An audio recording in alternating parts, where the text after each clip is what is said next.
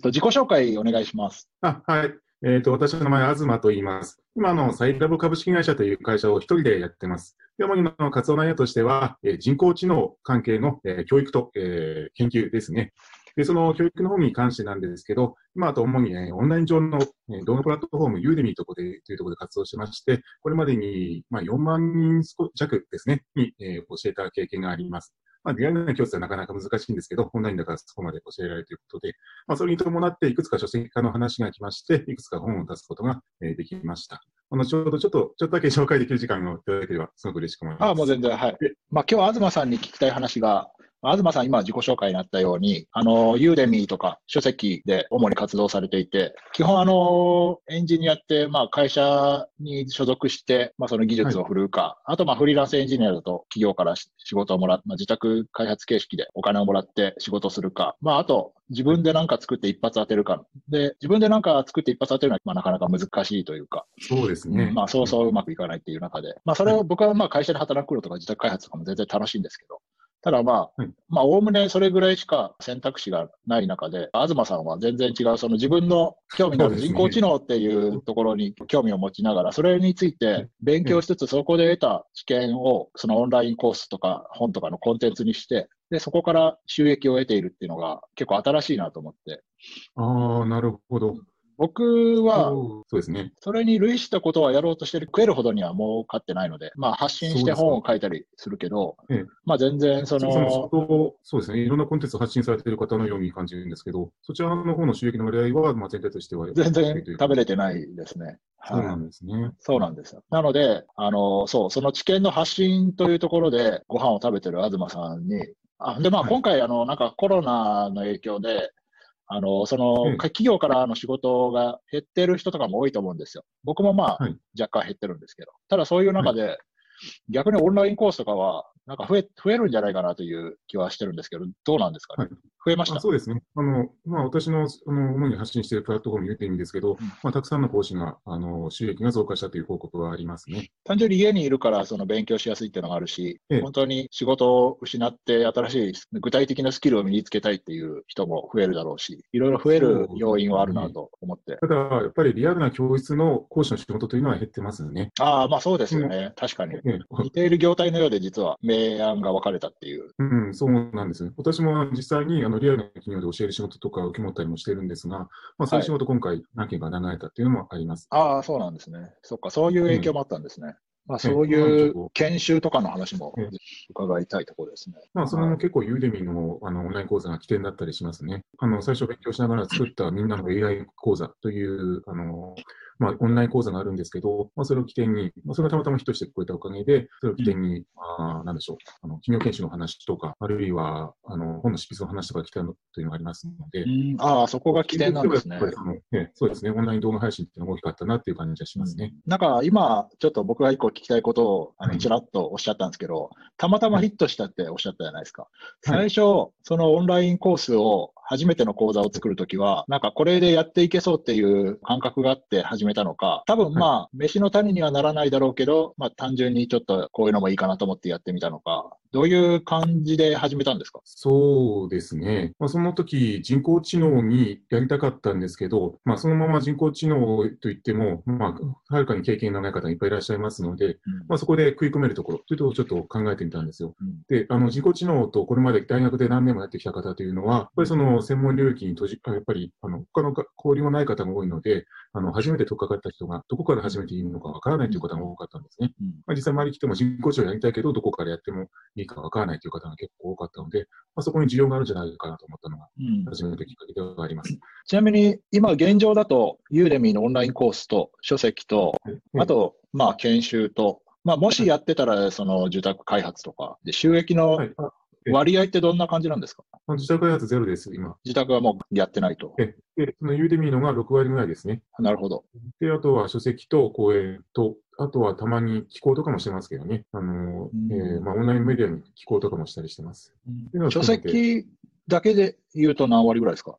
まあ、それは年によって結構バラバラなんですけどね。ああ、そうなんですあの去年ね。は、ええ、はい。昨年はたまたまあと初めてのディープラーニングっていう本がある程度ヒットしてくれたんで、結構大きな割合を、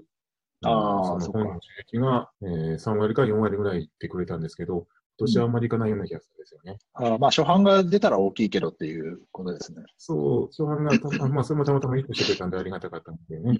今年の出した初めてのディープラーニング2の方、その続編の方はあと1ほどあまりあのヒットする傾向は今のところないので、うん、今年はそこまでいかないのかなとは思っています。あ結構増刷もかかったんですか？それヒットした方は。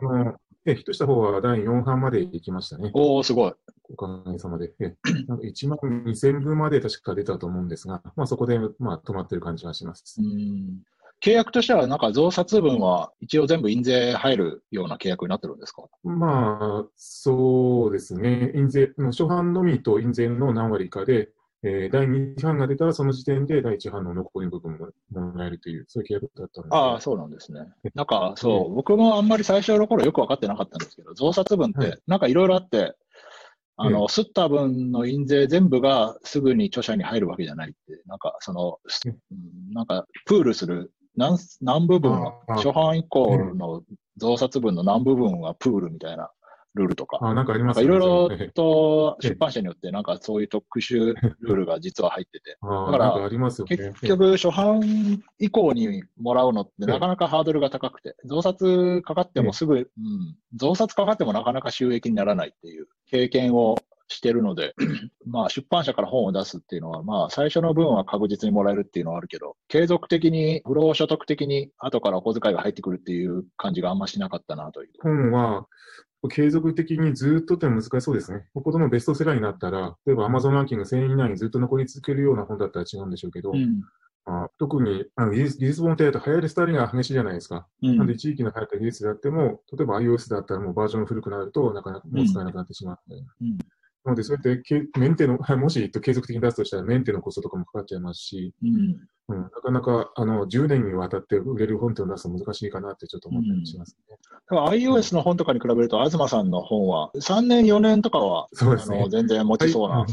Python のバージョンさえ変わらなければですね。ああ、Python のバージョンって結構根強いじゃないですか。あの、今も、うん、そそれがありがたいところなんですよね。はい。まあ、だから、どうなるかはわかんないですけどね。で、あの、開発環境のアナコンダの代わりに、Google コラボラトリーというやつが出てきまして、はい、それだとアナコンダよりもはるかに簡単に環境構築できちゃうんですね。まあ、そんな感じで、開発環境自体もどんどん変わってるんで、なるほど。まあ、変わらないのはやっぱ数学ぐらいかなと思います。ああ。だったら100点増しますから、コンテンツとして強いかなと思います。はいはい、そうですね。数学の方も出そうですね。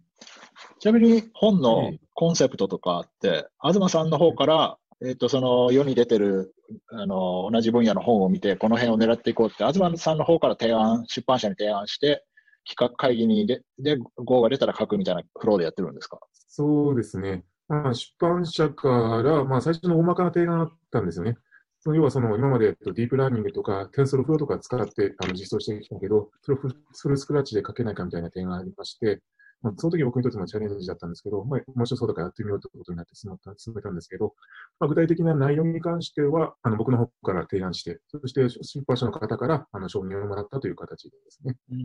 ちなみに本本に関しては、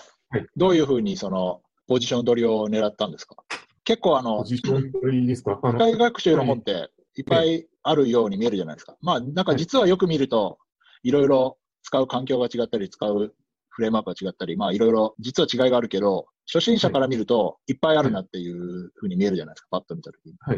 自分の本がなその中で選ばれるためにどういうふうに戦略を、まあコンセプトを練ったのかなと。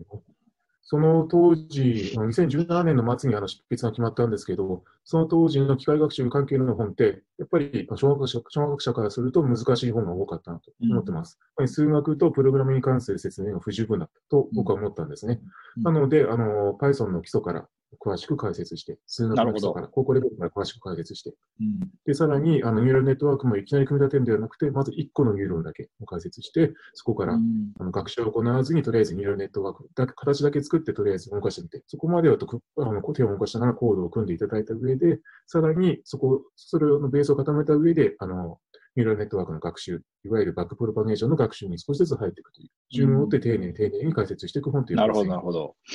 そういうふうに、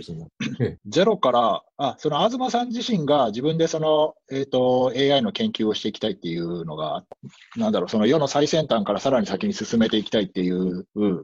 野望を持ってると思うんですけど、その中で、えっと、はい、なんかその初心者向けにゼロから噛み砕いて説明するための時間が煩わしいっていう気持ちとかはあんまりないですか？あそう思ったこともあります。確かにおっしゃる通りです、ね。はい。ただ、やっぱり AI 化、あの、私自身が結局 AI の、なんでしょう、AI の発展に、あの、私自身が作るという、そういうアプローチの仕方も、あ私自身が最先端の研究をするというやり方もあると思うんですけど、同時に裾野を上げないといけないと思うんです。広げないといけないと思うんですよね。あの、参入する人が増え、増えてくれないと、ぱり、あの、AI の研究は前提として進まないというのがあると思いますし、なるほど。身近に、え身近に誰だって AI のことを、AI のことを学んで、えー活用して、さらに、えー、オリジナリティを試していくような、そういう環境ができたらベストかなと思ってます。なので、決して意味のないことではないと思ってますね。うん、そっか。僕はちょっと、うん、初心者向けの本とか、コースはちょっと、うん考えづらいなとは思ってて、その、まあやっぱそこから説明することにあんまり興味を僕は持っててないので。うんそう、そうあでも、あの、確かそれって、堤さんの持っているスキルが僕は私すごく生きるところかなと思うんですよね。だって、堤さんの、例えば、iOS のサンプラーとか作ったじゃないですか。うんあのコードすごいわかりやすいし、コードがわかりやすくシンプルにできるスキルっていうのはすごく初心者向けの説明に生きると思いますね。まあ確かに、そのその新しいことのを、えっ、と、シンプルにするのは好きなんですけど、その、なんだろう、まあ X コードの使い方方から説明したりとか、そうですね。そこはあ、の、そうそう思います。あの、どうやって実機にインストールするかとか、そうですね。インストールの仕方とか、すごくあれ嫌なんですよね。はい僕はもう嫌だけど、何かやり過ぎたことなをもう一回やり、説明のためにもう一回やりたくないっていう。うん、確かに嫌です。そこだけはなんとか我慢して私は。でも、その、意外と初心者の方でも新しいことをやりたいっていう、そういう需要はありますし、うん新しい、あの、しかも、あの、アップルが出してるサンプルコードって分かりづらいんですよね。そうなんですよ。あの、あれ、僕、目から鱗だったのが、まあ僕は Apple のコードは分かりにくくて、僕のサンプルの方が、あの、確実にいいって思ってたんですけど、な、ななんで Apple はあんな複雑なサンプルコードを作るんだって思ってたんですけど、い。でもある人がサンプルコードは複雑なほどいいっていうことを言ってる人がいて、その理由を聞いてみる、最初は理解できなかったんですけど、その理由を聞いてみると、シンプルな使い方は結構すぐわかるけど、その先の使い込んでいった時の、にいろいろまた行き詰まる点がたくさん出てくるから、だから結局その、この新しい機能を使っていった先に出てくるいろんなものを、なんかある程度応用アプリケーションとして完成されてた方が、そういうそのエッセンスがたくさん詰まってるから、あの、1個のサンプルコードに学びがたくさん詰まってるっていうようなことで、複雑な方がいいっていうことを言ってる人がいて、あ、なるほど、確かにそういう考えはあるなと思って、あの、ええパッと導入の時にうん、どこから見たらいいか分かんないっていうのは複雑なコードの弱点ではあるんですけど、はいでも、いつ戻ってきても学びがあるみたいなはい。見え方は確かにあるなと思う。なんかうん、ここは最初見た時よく分からなかったけど、ここなんか結構実はすごいことやってるなとか。だからまあ、それぞれ、それぞれまあ役割があるんだなっていう。そう、そうなんですね。その、そういう役割もあれば、あその階段的にステップバイステップで読める役割もあると思いますし、両者あっていいと思うんですよね。そうですね。どっちもあっていいという感じで。えっ、と、オンラインコースの話に戻るんですけど、あ、ちなみにもう開発案件とかはもうやらないんですか？その、それをやる、やりながらノウハウもつきそうだなみたいなような依頼があっておも、ー基本的にもうやらない。そうですね。まあ、時間的なとものもありますね。まあ、開発案件、まあ、今、今のところ、そのオンラインコースとかで十分に収益的にあるんで、特にやる必要はないといえばやる必要はないんですけどね。まあうん開発案件、まあ、一つはとブランドの問題もあります。あの、コースを外部に出せば、それで私自身のブランドが上がるというのがありますけど、会社のためにと案件をこなしても、私自身の名前は出ないので、まあ、今は着実にあとなあの、ブランディング力の方を積み重ねていきたいなっていうのがあるので、ねオンラインコースの方に、まあ、注力しているのはありますね。弱点はやっぱり、さっきおっしゃった通り、技術力ですね。最先端の技術力、現場の技術力がつかないというのはあるかなと思う。なんかの展開によってはちょっとやる可能性はありますので、まだそのそのあたりは、ねうんその実績として名前出していい案件もまあ、あるじゃないですか。その、そうですね。これを作りましたっていう。あの、例えばまあ、AI でこういうものを作りましたっていうのが結構インパクトあるなっていうような案件とかだったらどうです？その可能性は十分にあるかなと思います。うん。まあ、それだったらまあ考えるかも。なるほど。ねただ、ジョイント化はしないと思いますね。あくまで自分の会社でやっていくということだと思います。なるほど。あちなみに、すごいこれは気になるんですけど、あの、まあ、コースもすごいたくさん出されてて、で、本もはい。出されてて、まあ、本も結構それぞれ分厚くて。でも、あの、開発案件とかと違って、いついつまでにやらないと、すごく迷惑をかけてしまうっていうことが、比較的薄いじゃないですか。僕もまあ本は書いたことあるので、はい。想像つくんですけど、まあ、もちろん出版社との約束はあるんですけど、基本的に出版、あの本って書けなくてポシャることが多いから、特に技術書は。あの、出版社も本当に出すときまで契約書を結ばないし、あの、あ、そう、あ、そういう意味だったんですね。一応、締め切りはあるけど、で、まあ一応、つついてはくるけど、実はそこまでの強制力がないじゃないですか。そうですね。自分でそのペースを握れる中で、どうやってそんなにコンスタントに、あの、アウトプット、プロダクトを生産し続けていられるのかっていう、なんか、コツとか、心がけてることとかあるんですか？そうですね。まあ、それ、すごく、あの、事前につみさんから質問としてもらったんですけど、難しくて、実は私自身も未だに悩んでるんですよ。というのも、あの自分のうちでやってるじゃないですか。これでも生意気放題なんですね。なので、うんあの、仕事していて、行き詰まったらついゲームを始めちゃうことなんてしょっちゅうなんですあ、そうなんですね。で、ウィキペディアのなんかの項目読み始めたら、この前は何でしたっけ、えー日本の風土病の話を見始めたらずっと止まらなくて、もう本当、自国管理との戦いなんですよね。もう、自立がすごい難しくて。なので、やっぱりそれは、お 自分が面白いと思うことをやるってことしかないんじゃないかと思うんですよね。やっぱり、な面白いことであってれば、毎日少しずつだけでも進めることができるんで、まあ、例えば1ページでも1行でもよくて、毎日コンタクトスタントにやれば、あの、それが習慣になってくるっていうのがあるかなと思うんですけどね。例えばオンラインコースだと、1日これぐらい進まないとちょっと進んだことにはならないなみたいな感覚はい。ってはいいうのはあるんですか、その分量の感覚。例えばまあ、あの、うーん、まあなんか原稿とか書けますよね。スライドも作りますよね。そうですね。で、で実際に撮ったりもしますよね。で、例えば、早い人だと原稿書いて、スライド作って、収録して編集するっていうのはもしかしたら全部それ、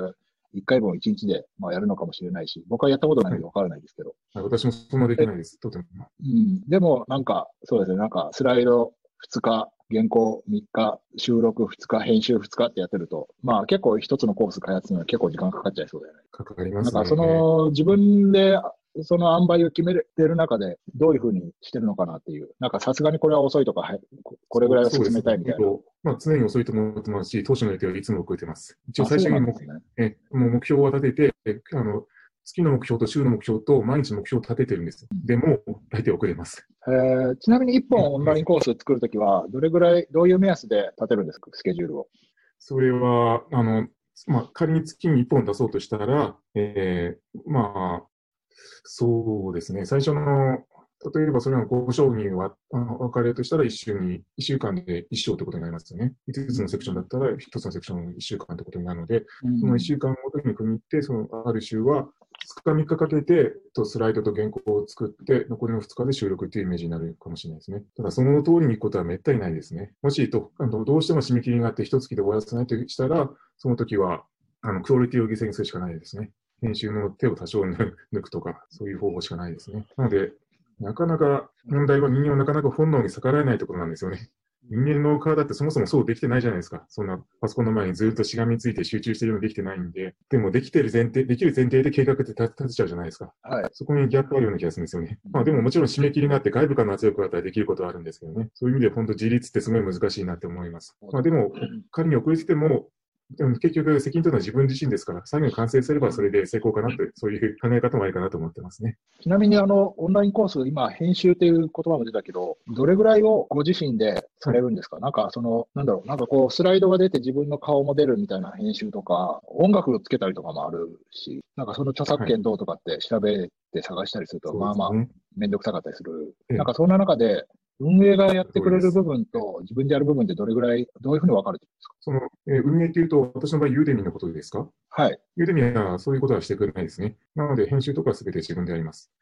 なるほど。で最初、あの、一つの動画を撮って、それを編集するのに、編集は撮影の5倍ぐらい時間かかりましたね。ああ、そうなんですねもっとかもしれない。でそこえ。が大きくなって、やっぱり編集の時間を短縮したいということで、今、編集のところだけは人にお願いしています。えー、そうなんですねええ。もう固定の人ですか？で、いつも同じ方にお願いします。どうやって探したんですか？昔からの知り合いですね。うーんあの、エヴァークス自体がいろいろと、あの、つながりがあったので、ねその方と、今、その方にお願いしてます。えーそれはいいですね。な,、うん、なんかどこを切るとかっていう塩梅ももう任せてるんですか？それは任せるしかないですね。なので、あ本当にね。本当のことを言えば、自分で全て編集できればベストだと思うんですけど、クオリティ的にはベストかと思うんですけど、まあそこを多少犠牲にして、時間の短縮の方を取ってるっていうことがありますね。うん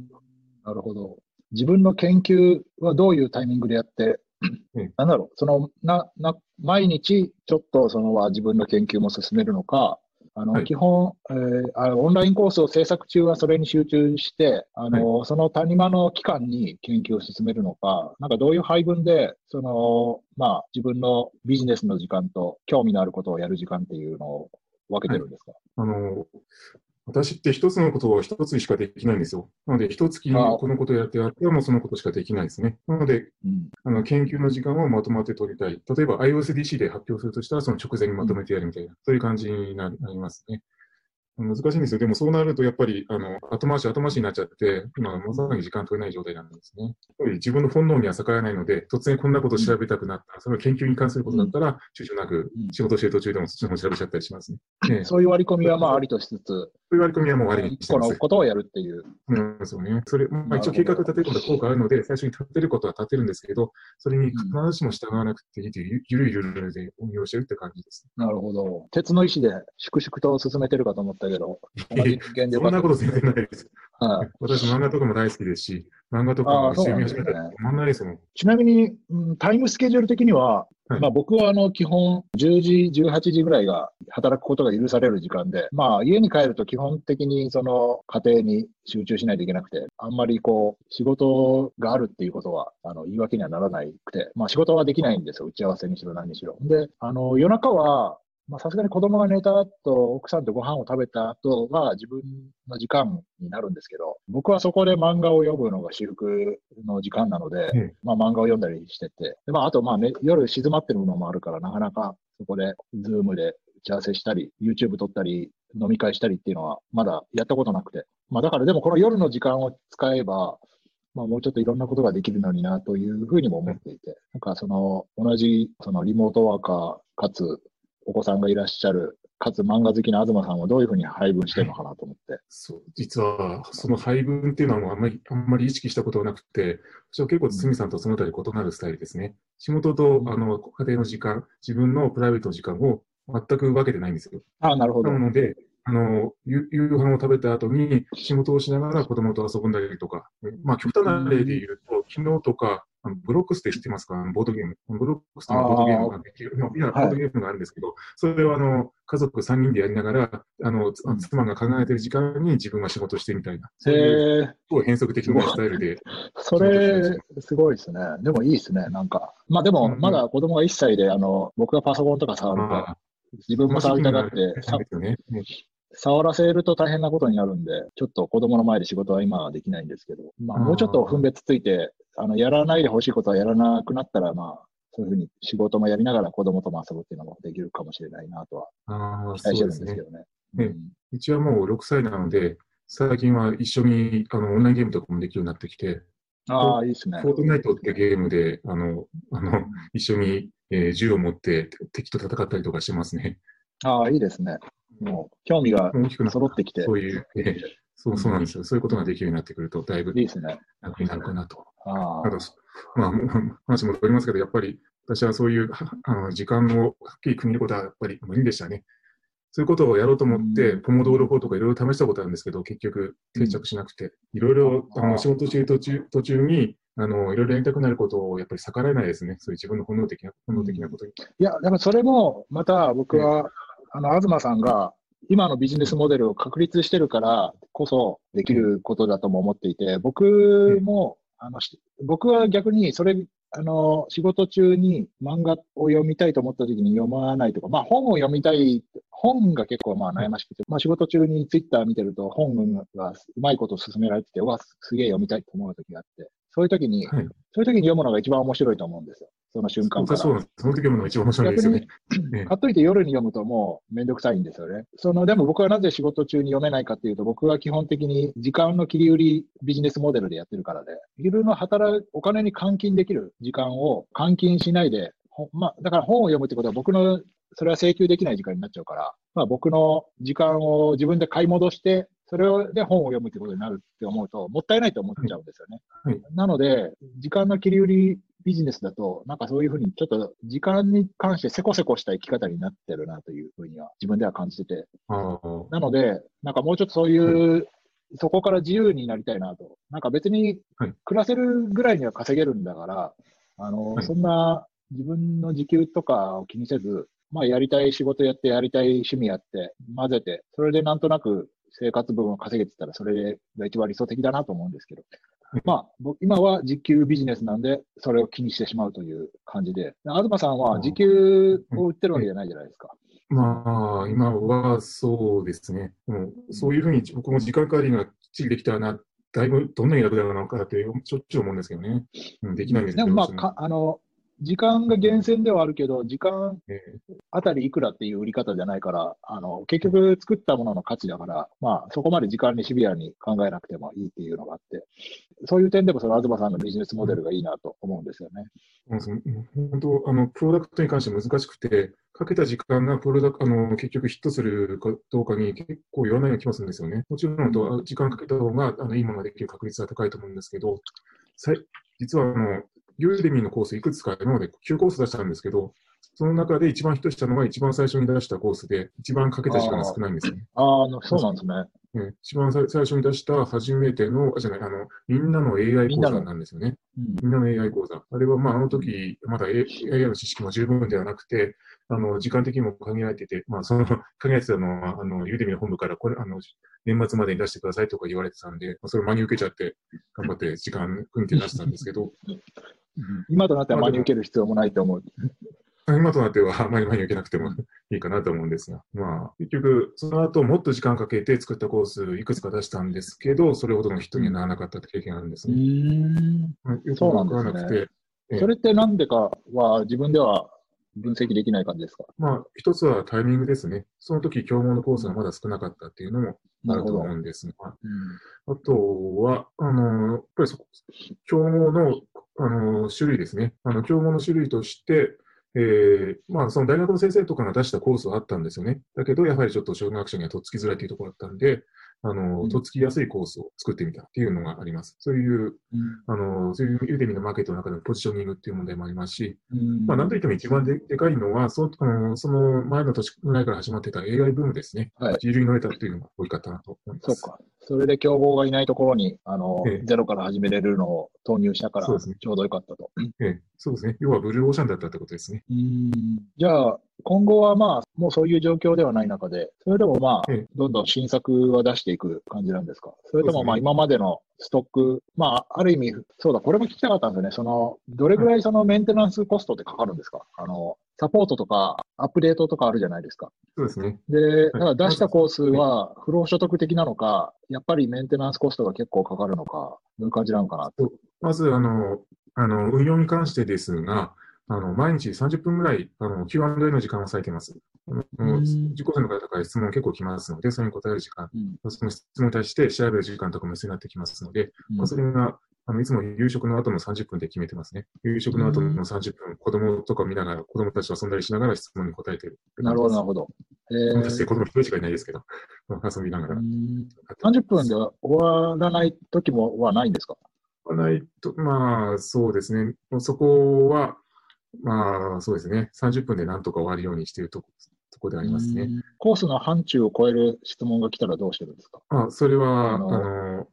丁重にお断りしてますね。その時ああ、そうなんですね。ねあの、独自のアプリを作りたいけど、そうですね。独自アプリを作りたいけど、その開発に関する踏み込んだ質問とかはちょっと答えられないので、程度ある。なるほど、なるほど。ありますね。そうですよね。で、アップデートとかは別にそこまではしてないって感じなんですか？その、そうですねまあ。何しろ動画というのはアップデート難しいんですね。あ、確かに。特に UI とかは動画の取り出し全部取り直しになっちゃうんで、かなり難しいので、まあ、間違いがあったところの動画の訂正表訂正を表にしてまとめたりとか、あるいはテロップ入れたりとか、と、まあ、開発環境が動かなかったときに、まあ、必要最低限の、えーまあ、修正動画を入れてやるとか、そういう感じになってくるかなと思います。なので、動画全部入れ替えるとか、そういうことはあとむ無理なのでやってないですね。うん一部のみ基、本的にはもうほぼ不労所得ですね。まあ、出した動画は。そうですね。まあ、出した時が、あの本と同じで出した時が一番売れて、だんだん下がっていくんですけど、うんまあ、そういう意味でずっと,、えー、と永続的に儲かるものではないですが、あのまあ、不労所得に近いものであるかなと思います。まあ、今回もはい結構そのユーデミセールしてて、で、やっぱり機械学習系、AI 系は人気あると思ってて、そこではいまあ、東さんの動画は人気あるから、上に出てくるから売れると思うんですけど、その、だから、1年目が一番売り上げあるのは一番、もうもちろんそうだと思うんですけど、はい2年目、3年目では実はそんなに減ってないんじゃないかっていう気がしたんですけど、はい。どうなんですかね？コースによりますね。ああ、なるほど。あの、先ほどお話ししたみんなの AI 講座が最近になってまた再浮上してきまして、うん。何なのかなってよくわかんないんですけど、やっぱりうんそういう、まあ、それまでに積み重ねてきた受講生の数が一つのインパクトになっているのかなという気はします、ね。ああ、なるほど。確かに。実績になってる。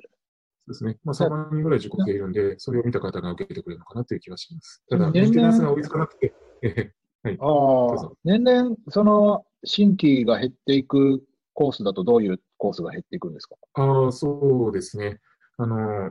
例えば、えー、ユーデミを始めてから2年目に出した Python のコースとかは少しずつ減っていますね。まあ、ああ、そうなんで Python すね。人工知能を含まない Python のコースなんですけど、Python は何しろ Web とかでも使っている人が多いので、競合多いんですね。まずその中にもう一つなったかなという感じがします。講座の内容が古びてくるというよりは、競合が増えてきて、パイが減ってくるそうですね。そういうパターンもありますね。なるほど。あとは単に言うと環境が使えなくなってきて、その開発環境が古くなって使えなくなってきたから人気が落ちてるっていうのもありますね。そういうコースもあります。iPhone アプリ開発の講座とかは、Swift4、iOS11 だから、ちょっとええ減ってきそうな気がしたんでかなり古くなってしまって、メンテナンスするにも動画の総入れ替えをしないといけないので無理だから、ちょっと放置状態ですね。まあ、それでも受講してくれる方がいるのはありがたいですけど。なるほど、なるほど。そうなんですよ。動画の場合、あ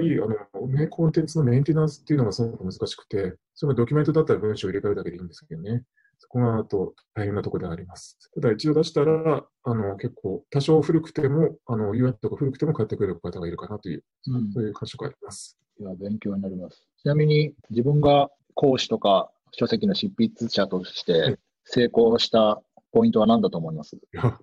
私などまだとても成功したとは言えないですけど、まあ、かろうじてとある程度、あの、まあ、ある程度の本が出せた、出せたり、動画とかも出せた理由としては、まあ、なんでしょうね。結局、人工知能が私すごい面白かったというのももあると思うんですよ。うん。大学時代、あの、実は私物理学科だったんですけど、その中で一番面白かった授業は、あの、ライフゲーム作った授業だったんですうん、うん、うん。よ。要は、単純なルールから複雑なものが生まれてくる。うん単純なルールから、えー複雑な、例えば、極端に言うと、あの細胞の組み合わせから、えー生命が生まれてくる。人間人天ができる。神経細胞の組み合わせから脳ができていく。そういうものに不思議な魅力を感じてるっていうのが大きかったんで、それとマッチした分野が人工知能だったんですよね。うん単純なニューロンから複雑な機能を持つ知能が生まれてくる。そこにすごい興味を感じたんで、あの興自分の興味と、あの、作ってるものがうまくマッチングしたっていうのが一つ。うんもう一つは、それ、その自分の興味が自由に乗れたっていうことですね。うん今、第3次 AI ブームの真っ只中で、それが終わる気配もまだ見えないじゃないですか。うん要はその自由に乗って、あマーケティング、マーケティング、マーケットが十分に広か広くなったというのがあると思います。なので自分の興味があること、楽しいことがあって、なおかつそれとのマーケマーケット、巨大なマーケットがあった。それでうまく合致したタイミングが来たっていうのが、まあ、一つの。あともう一部分だった。こう、講師としてはどうなんですか？まあ、その分野選びがうまくいったっていうところの説明になったと思うんですけど、でもそはいの講座を設計して自分自身が演者として出てっていうところではい、こう、ポイントとかあったりするのかなと思ったんですけど、そうですね。まあ、レインボーアップス時代から、あの、プログラミングの講師とか結構やってきたんですけど、うんその時に多くの初初心者の方、あの、あの小学者の方と、あの、コミュニケーションを取る機会があったっていうのは大きかったなと思いますね。ああ、なるほど。小学者の方って、異部分、法文の理解もすごい苦労するんですよね。うん。多分、あの開発しか行ってこなかったら、そこのあたりが分かんなかったと思うんですよ。あと、あの、数学はやっぱり高校時代に、あの、線形代数とか、えーまあ、微分とかやってこなかったかと思うので、やっぱり、あの、理系の方が思うほど分からないんですよね。うん。なので、そういうものが肌感覚で分かったっていうのが、あのなるほど良かったか。なるほど。その、初学者の人とかわからない人の気持ちが想像できるところが良かったとそうう。あと、動画コースって、レビュアーとかって入れてるんですか？あの、レビュー、そうですね、動画レビューのシステムとして、レビューのシステムがありまして、あの、最あ、そっちじゃないですね。あの、ええあの、内容の査読みたいな？あないです。あの、あ、それはもう自分で責任を持つっていう感じで。そうですね。内容に関しての査読はなくて、ただ動画のクオリティに関しての審査はありますね。例えば、ノイズそうなんですねが多かったりとか、音が低く小さすぎたりすると、それが時間ありますけどね。いや、結構思ったのは、ある程度その専門性のある内容だから、なんか、ま、勉強しながらあの動画講座を作る面もあるじゃないですか、興味のあるところ。そうですね。で、そういう中で、まあ、自分がの知見が増えていくと、ちょっとあの時の理解はちょっとずれてたなみたいな、まあ僕はあるんですよね。そのしょっちゅうです、それ。もう動画とかって、まあおっしゃったように直しづらいじゃないですか。そうです。で、結構そのレビューとかもある中で、間違いとかつくと結構痛いのかなと思って、そういう詳しい人はそもそも見に来ないのかもしれないですけど、ええ、そういうあたりちょっと怖いなと思ったりしたんですけど。怖いですね。でも作らないよりは作った方がいいと思うので、やっぱりあの専門家の方にすると、ま、から見ると間違いだらけだらけってところあると思うんですけど、それでも小学者にとってはそういう意識が低い場所があった方が助かると思えいますし。ー、そも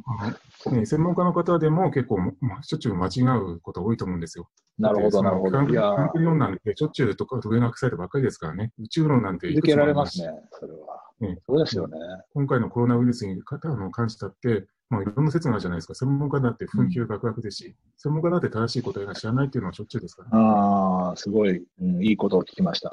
素晴らしい。い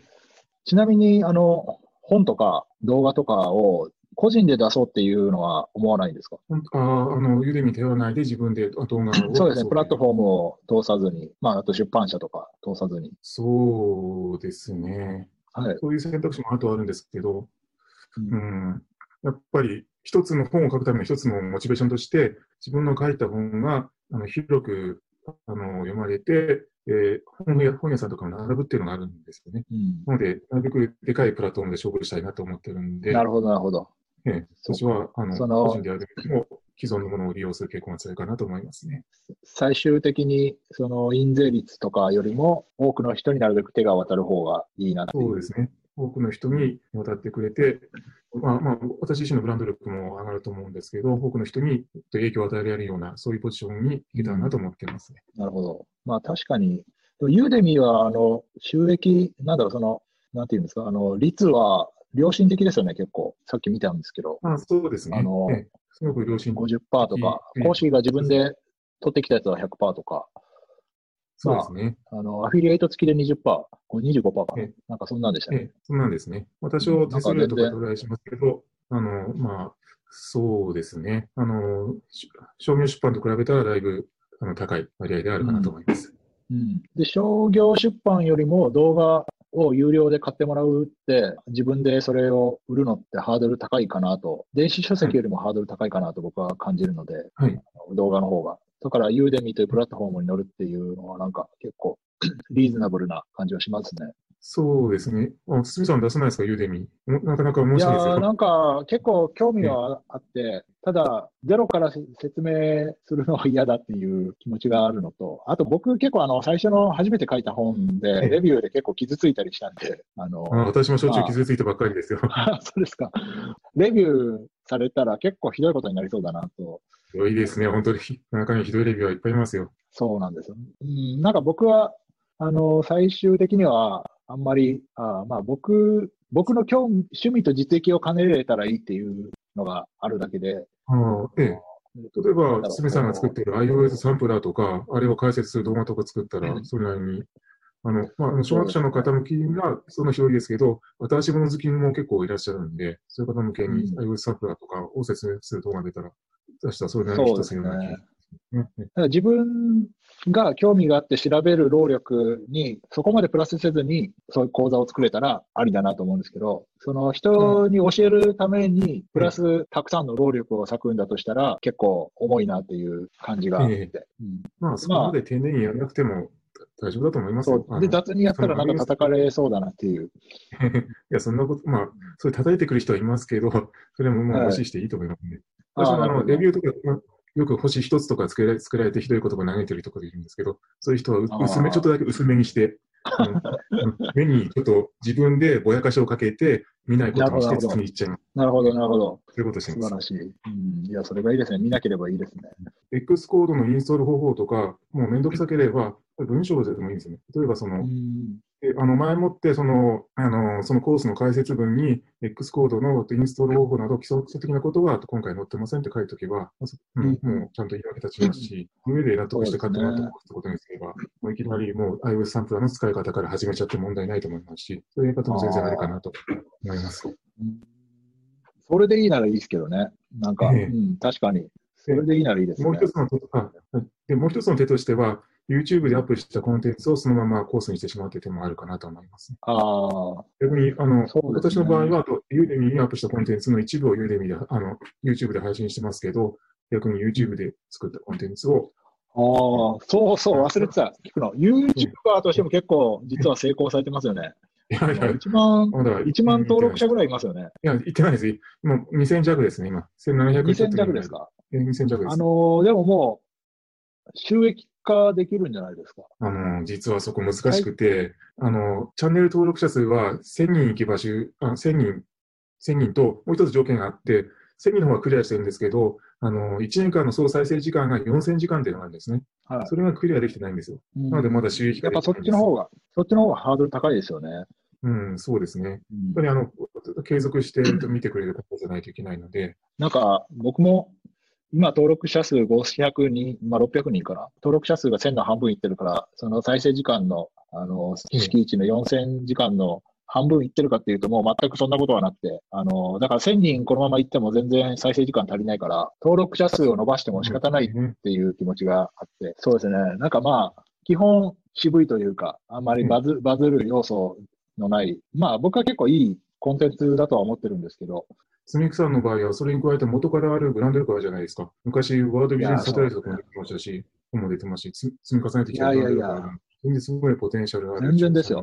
全然ですよ、そんな僕のそういうのは。あの、何にも足しにならないですね、その。だって、聞いたの、あの、いいの数とかもすごいことになってますよね。いやいや、最近出すのとか2位とかですね。もう、あの、基本どんどんなんかニッチな方に行くから、まあ、まあそこはそこで、あの自分の、まあやっぱりどんどん興味は初学者とかとは離れていく中で、どういうふうにその自分の発信の広がり方が狭くなっていくのと、まあでも広がっていく、発信の広がり、発信のその届く範囲が広がった方がいいっていうのはありつつ、興味はどんどん、あの、ニッチな方に行ってるんで、なんか、そうなんですよね。どう？私も結構悩んでいるところなんですよ。やっぱりあの、あの、ああの人工知能をやるにしても、多くの方が興味を持っているのは、あの、いわゆる特化型人工知能、業務ですがすぐ使える人工知能なんですね。私が本当にあのやりたいのは、あの、汎用人工知能、いわゆるドラえもんとか鉄腕アトムみたいな人間に近い知能を持ったあの、人工知能に対してアプローチしたいんですけど、ただ今の人工知能のメインのストリームではないので、出してもまだ売れないなって感じはするんですよね。確かに。それは、その、どう考えて、どうする予定なんですか？その、本当に興味のある方は研究だけで使っていくのか、うん、なんかある程度ビジネスに転換するアイデアがあるのか。実はちょっとその流れありまして、まあ、まあ、ちょっとある出版社の方からお話があって、えー、まあ、これはまだあれなんですけど、それに関してちょっと書ける本が書けるかもしれないですね。ああ、なるほど。へえ、素晴らしい。いわゆる汎用人工知能向けに関してのコンテンツ。なので、そういうチャンスがあったらどんどん書いて発信していきたいなと、それを、まあ、さらに収益化できるチャンスがあったらどんどんやっていきたいなと思ってますね。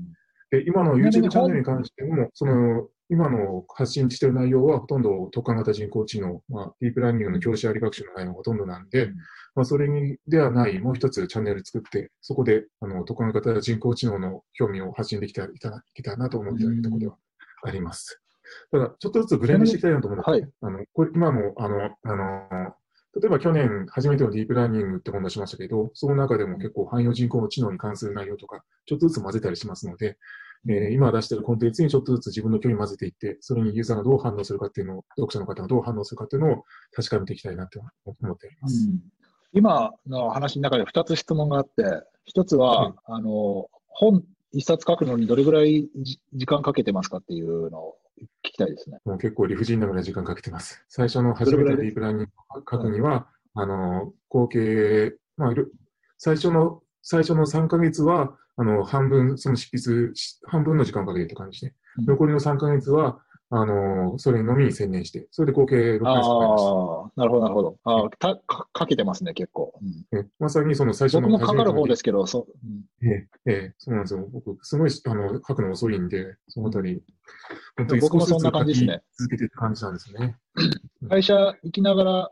業務後に書いて単調とか出す人とか、信じられないですね。どうやどうやったらそんなことができるんだ、僕もフルコミットして3ヶ月とかで、まあ、2人の協調で、まあそんな感じ。1人の時はまあフルコミット4ヶ月とかだったかな。まあ結構、あの、かかっちゃいますね。また自分のと集中力を保つのも大変で、なかなか。そうなんですよね。難所に引っかかるとどうしても魅力的なことにと控えちゃうんですよね。ここは書くのが難しくて、なんて書いてるかわからないということで詰まっちゃうと、つい別のゲーム始めちゃったりとか。ああ、そうですね。漫画読み始めちゃったりとかしちゃうんで、なかなかそういうのもあって結局時間かかりますね。いや、本って本当書くの大変なんですよね。ええまあ、面白いところは面白いんですけどね。ね私はあの結構あのクリエイティブなところがあるんで、あの今までないことが、今の既存の本にないところを書くところはすごい楽しいですけどね。うん、うん、ただ、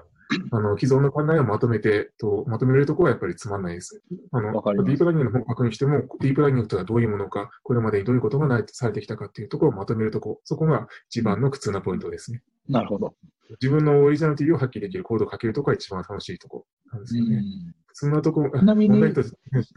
どうぞ。もう、それに関してもう、もう一個の質問がちょっと関係するんですけど、はい、さっき、その、自分の興味のある汎用人工知能の話も、混ぜていきながら反応を見ていこうと思ってるっていうところで、はい、書籍の反応ってどういうふうに見ようと思ってるのかっていう質問なんですけど、まあなんでかっていうと僕も、あの、悩みがあって、うん、なんかこの知見は公式リファレンスとかにも載ってなくて、本当に実務で使い込んだ中で、やっとわかる、すごく価値のある知見だっていうことを、まあ、ブログとか本とかに書いても、まあ、ブログとかはまあわかるかもしれないけど、本とかに書いても、そこを、に価値があると思ってくれたのかどうかよくわからない。まあ、読まれてもないかもしれないし、まあ、読まれてもなんとなく読み飛ばされてるかもしれないし、ここが良かったっていう、なんだろう、そのアナリティクスみたいなのがないから、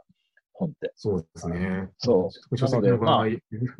ら、うん、全然反応がわからない。しいですね。フィードバックが少ないので、ツイッターの反応とか見るしかないってとこありますよね。ああ。の反応とか。あとは、まあ、アマゾンでレビューがついてくるなら、そのレビューとか。なるほど。うん、そっか。でもそこでちょうどそんな都合よく、ここの汎用人工知能のところがべ良かったみたいな反応ってそうそうなくないですか？たまにありますけど、まあ、めったにないですけどね。まあ、前から結局はフィードバックにあまり期待しないで書きたいことを書くしかないかなってある程度割り切っていうところありますけどね。そうか。だから僕は、あの、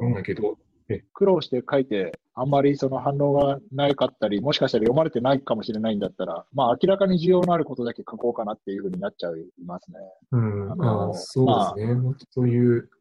需要があるっていうのが、でもやっぱりいいと思うんですけど、まずそれがないとビジネスが成り立たないっていうのもありますけど、まあ、ただ、なんでしょうね。まあ、書きたいことを書けば、それが自分の考えをまとめるにもなるし、次につながるとは思うんですよね。反応がなくてなかったとしても書きたいことをまとめて、えー、自分の考えを整理するっていうのもありますし、同時にそれを読み出すってことも、そういう経験を重ねれば、どんどん、あの、本当に近づきたいゴールに近づけてるって感触感触があるかなと思います。なるほど、なるほど。いや、そうありたいですね。うん、僕も、需要あることだけ書くなんて、ケチくさいことを言いたくないなと言いながら思いました。そうです。本当私もそのあたり迷ってて、世の中の需要と自分の興味って、あの、マッチ、なかなかマッチできないところなんですよね。なるべくマッチさせようと思ってるんですけど、必ずしもマッチしないので、そこをどうやって折り合いをつけていくかっていう問題があって。新機能とか、まあ AR キットの本とか僕は出してて、で、新機能が出たら追記したりする、はい、まあ、加筆したりするんですけど、で、まあ、ざっくりした使い方を説明して、で、まあ、多分、ソウルコが一番重要あるでしょうと。で、まあ、僕も一回使ってみるっていうことには興味があるから、書きながら使ってみるんで、それ自身、自体はそんなに苦痛でもなくやれるんですけど。で、まあ、書いてると、でも実際これをじゃあ、例えばお客さんに頼まれると、どうせこういうことを期待されるんだろうな、こういう時に使えるのとか、まあ、この、これと一緒に使えるの？みたいななった時に、じゃあそれはでもドキ、ドキュメントに書いてないから、それを作ってみて、試してみないといけないなって思うんですけど、でもそれを作って試して本に書いても、それはなんか僕の実務経験を踏まえて、お客さんはこういうことを期待してくるんだろうなと想像してるけど、でも本を買う初学者の人は別になんかそこまでのイメージじゃないから、なんか、あ、これについても載ってるんだぐらいの流度で、あの、はい、本を買うかどうかの判断をするだろうなと思ってて、はい、なので、目次にそれがあってもあんまり売り上げには関係ないかなとか思うと、載せなくていいかなみたいなことをつい考えちゃうっていう。うん、ああ、そうですね。でもそのが載っていることで、あの、さらに学びたくなったときに、それを満足させてくれるものだという、そういう考え方をしてくれる方もいらっしゃるかなと、ね、なるほど。その自分が初心者を抜けた際に、そういうコンテンツが面白く感じるんじゃないかなと。例えば、ユーデミの場合ですけど、ね、明らかに、あの、初学者向けてない30時間、30時間のコースが結構売れてたりするんですよ。特に海外とかだと30時間、40時間あるコースが何万人も買ってたりするんですね。明らかに初学者がやるには重すぎるんですけど、でも、あの、小学者を抜けた時の期待感とか、こんなことも学べるんだっていうお得感、そういうもので買う方って結構いらっしゃいますね。なるほど。ね、で、それがあることは、小学者の方あの、つみさんが、その自分の興味に感じることを実務で学んだこと、ちょっと高度な内容であっても、あの、それをと、あの、付加価値に感じてくれる小学者の方は結構僕はいると思います。うん。そっか、それは面白いな。今一個、これだったら僕も、あの、めんどくさくなく作れるなって思うのが、はい、あの、意外と簡単に作れる高度なコードっぽい iOS の機能ってあると思ってて、例えば CreateML であの画像を食わせて、モデル作って、で、それをリアルタイムに動かして認識するって、すごいもん作ってる気がするけど、まあその CreateML でモデル作るのは簡単だし、まあだパシャパシャカメラで撮って、それで CreateML に食わせて、で、あとまあ僕が作ってるオープンソースの ML モデルカメラっていうところに、そのモデル入れたらそのままもう、あの、動くんで、で、そのオープンソースのを使うっていうことも別にその邪道ではなくて普通のことなんで、はい。まあその中身を必ずしも理解してなくても、それがあるということを知ってて、はい、Git クローンして、まあビルドするやり方を知っている、知っていれば使えるっていうのでも、それはやれてることになると思うんで、それでこんなもんが1時間もせず作れちゃいますよっていうのとか、まあ、まあ音声合成とかも簡単ですよね。AV、AV スピーチシンセサイザーで、まあ喋るのとかできるとか、なんかそういう意外と簡単にできる機能をいろいろ教えるみたいな。そうするとなんか、あ、こんなこともできるんだみたいな。で、あ、こんな簡単にできるんだみたいなのが詰まってたら、面白いかもなっていうことをちょっと、うん。まさにそれ、すごい、小学者の方が興味持ちそうな点だと思いますよ。コードコードのコードの基礎を、あの、部分とは何ぞや、フォームとは何ぞや、クラスとは何ぞやとか、それだけ学んでてもつまんないんですね。あのコードを書いてないから動いてこそ初めて面白いと思うので、そこに面白さをあの感じてもらってるのは、すごい学習の体験としてすごい大事かなと思いますし、で、あの、すごいこんなものがこうやって体験を感じることが、次の学習へのモチベーションにつながっていくとは、私は思います。はい、ちょっと、うん、うん、なんかすごいオンライン講座に興味が出てきました。えええうん、ぜひやってみましょう、ユーデミ。はい。気持ちが固まったら、ユーデミの人に持ちかけてみます。ええ、ちなみにあと1個質問リスト、はい僕の用意した中であるんですけど、講演とか研修って、はい、あの どういうふうに単価決めてます？なんか自分の開発用の単価でかかる時間で決めてるのか、なんとなくその1本あたりの標準価格を決めてるのか、あのな何基準で決めてます？講演とか研修ですか？研修ですね。はい。はい。はい、えっ、ー、と、あの、私の方に基準価格を決めて、それを、あの、メモってあるんですね。基準価格、講演とか、えー、1時間あたりいくら、例えばその10、10日あったら、遠方、遠方だったらいくらみたいな、そういうものを一度、えー、決めておいて、それを、あの、調整するって形にしてますね。あの、人の意見を聞いたりとか、あるいはその、えー、一度、この、あの、講演を受け負った、そういう経験をもとに、これぐらいの金額だったら適正だったっていうのを調整して、それを基準価格を常に決めておくっていう形にしています。ちなみにそれは、あの準備とかにかかる時間を積み上げたときに、フリーランスで開発をやってた時の時間単価と比べて高いですか、安いですか？ちょっと高めに設定してますね。あ、そうなんですね。そしたらじゃあ、準備時間含めてもペイするように設定してるって感じなんですね。そうですね。えまあ、問題点としては、そんなに頻度が多いわけではないので、講演とか研修とかは。うん、ただ、あの、その割には、その、そこで一度仕事業務全部ストップして、それに集中しないといけないので、うん、まあ、あの、開発と比べたらちょっと高めに設定してるって点はありますね。これだったらいいな。ななんか僕は、その公演とかはもう、まあめったに来ないし、なんだろう。まあ僕はその公演のプロではないので、まあ激安に設定してるんですよね。その、準備時間とか含めると本当に全然、まあ開発何にもペイできてないみたいな、まあ価格でやってて。まあ、でもそれで思ったのは、研修とかは、東さんはもうそのオンラインコースで実績があるから、そのちゃんとそういうお金のある会社から依頼が来るから、まあ、ちゃんとした価格をまあ請求できるし、向こうも出せるっていうのがあって、だからまあここ、にも AI のやりたいという会社が多いので、というのもあるのでしょうね。そうですよね。だからそこもうまくいいなと思って。で、まあ、その子で得た生の反応とかをまたオンラインコースにも出せるし、あの、そうですねいい。ですよね、そのループは。えそこはいいいいサイクルが回ってるかなと思うんですけど、ただ、それだけだとってところなんですよね。さっき言ったところに、うん自分の興味のある分野をちゃんと時間を割けるようになりたいというところで、確かに。これ悩ましいところではありますし、それに同じことを繰り返してると、やっぱり飽きちゃいますよね。あの、ああ、講演とか研修とかも毎回結構最初の部分は特に同じようなことばっかりやってますし、うん。なのでいかにあの自分の興味を絶やさずに面白いことをできるかってとこですね。特にさっきもお話ししましたけど、私、自分の興味とか楽しいことには逆らえない人間なので、で、うんもうつまんなくなっちゃうとずっとスタックして何もできない人間になってしまうので、このそこが悩ましいところであります。ちなみに、公演ってどういうふうに組み立ててます？公演、毎回なんかそのちょっと向こうの希望するテーマとかがああるじゃないですか。はいで、割と大枠は結構スパッと決まります。僕はいつもすごい悩むんですけど。そうですね。まあ、あの人工知能に関しては大体共通のフレームワークあるかなと思いますね。iOS だとまさにすごく自由すぎて、あの、な悩むと思うんですけど、まあ、人工知能の歴史とか、人工知能とは何ぞや、ニューラルネットワークニューラルネットワークとは何ぞやみたいなところから大体始まるんで、おあの、あとは特定の技術に関する解説ですね。最初に人工知能のワークを解説して、その後特定の技術、畳み込みニューラルネットワークであったり、あるいは自然言語解析であったり、自然言語処理であったりとか、まあ、それはもう特定のものをこなすだけなので、大体同じで、あとはあとサンプルコードを手を動かしてやってもらうという、フレームワークは大体決まっているので、で、悩むことは少ないかなと。公演というよりはなんか、あれなんですかね、その概論の講義みたいな感じなんですかね。あそうですね。そうか。すみません。今の話は研修の話でしたね。僕、あの、こあの講演の場合は、もう本当に、すみさんがおっしゃったように僕も悩みます。ああ自由に話してくれって言われたら悩みますね。あの、うんそうですよね。うん。でも大体求めているのは、講演にせよ、大体にせせよ、大体に、もと最初の方に求めているのは人工知能の概要なので、そこで結構なうん時間が取られてしまう気がしますね。うんなるほど。じゃあ、大体僕から聞きたいことは聞けたんですけど、なんかはい言いたいこととか宣伝とかありますか？ちょっとだけ宣伝していいですか？あもちろんです。ぜひ。初めてのディープラーニング2が3月末に出ましたんで、えー一つの本の中でフレームワークを使わずに、えー RNN、LSTM と GRE までやって、あとをガンまで実装しますので、えーそのガンの中身がどうなってるとか、どうなってるのかと、そういうことを知りたい方はぜひ、えー参考にしていただければと思います。これ宣伝おしまいです。1、1を読んだ、読んでから読んだ方がいいのか、独立してるのかどっちなんですか？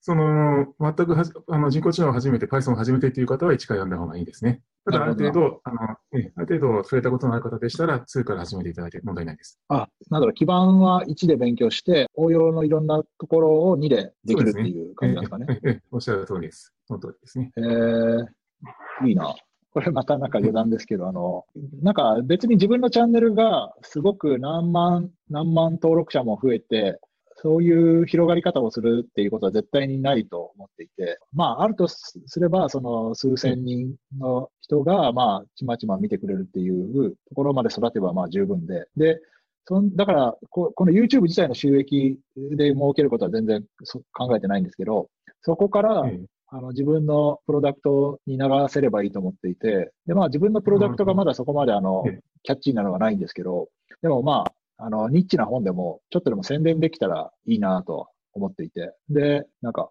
今本の宣伝してくれたのがちょっと嬉しかったっていう、そうでした。はい、まあ。一回やってみたかったんで、ええはい。いや、本当今日はめちゃくちゃ僕勉強になりましたね。あの私の方こそすごい勉強になりました。また、はい iOSDC でお会いできればと思うんですけど、今年。やるかな。オンラインになるんじゃないかな？わかんないけど。何になりますかね。確かに、はいうん。じゃあ、その時またお会いしましょその時またお会いしましょう。それでは。う。はい。ありがとうございます。ジョーさんありがとうございました。お疲れ様でした。はい、失礼します。お疲れ様です。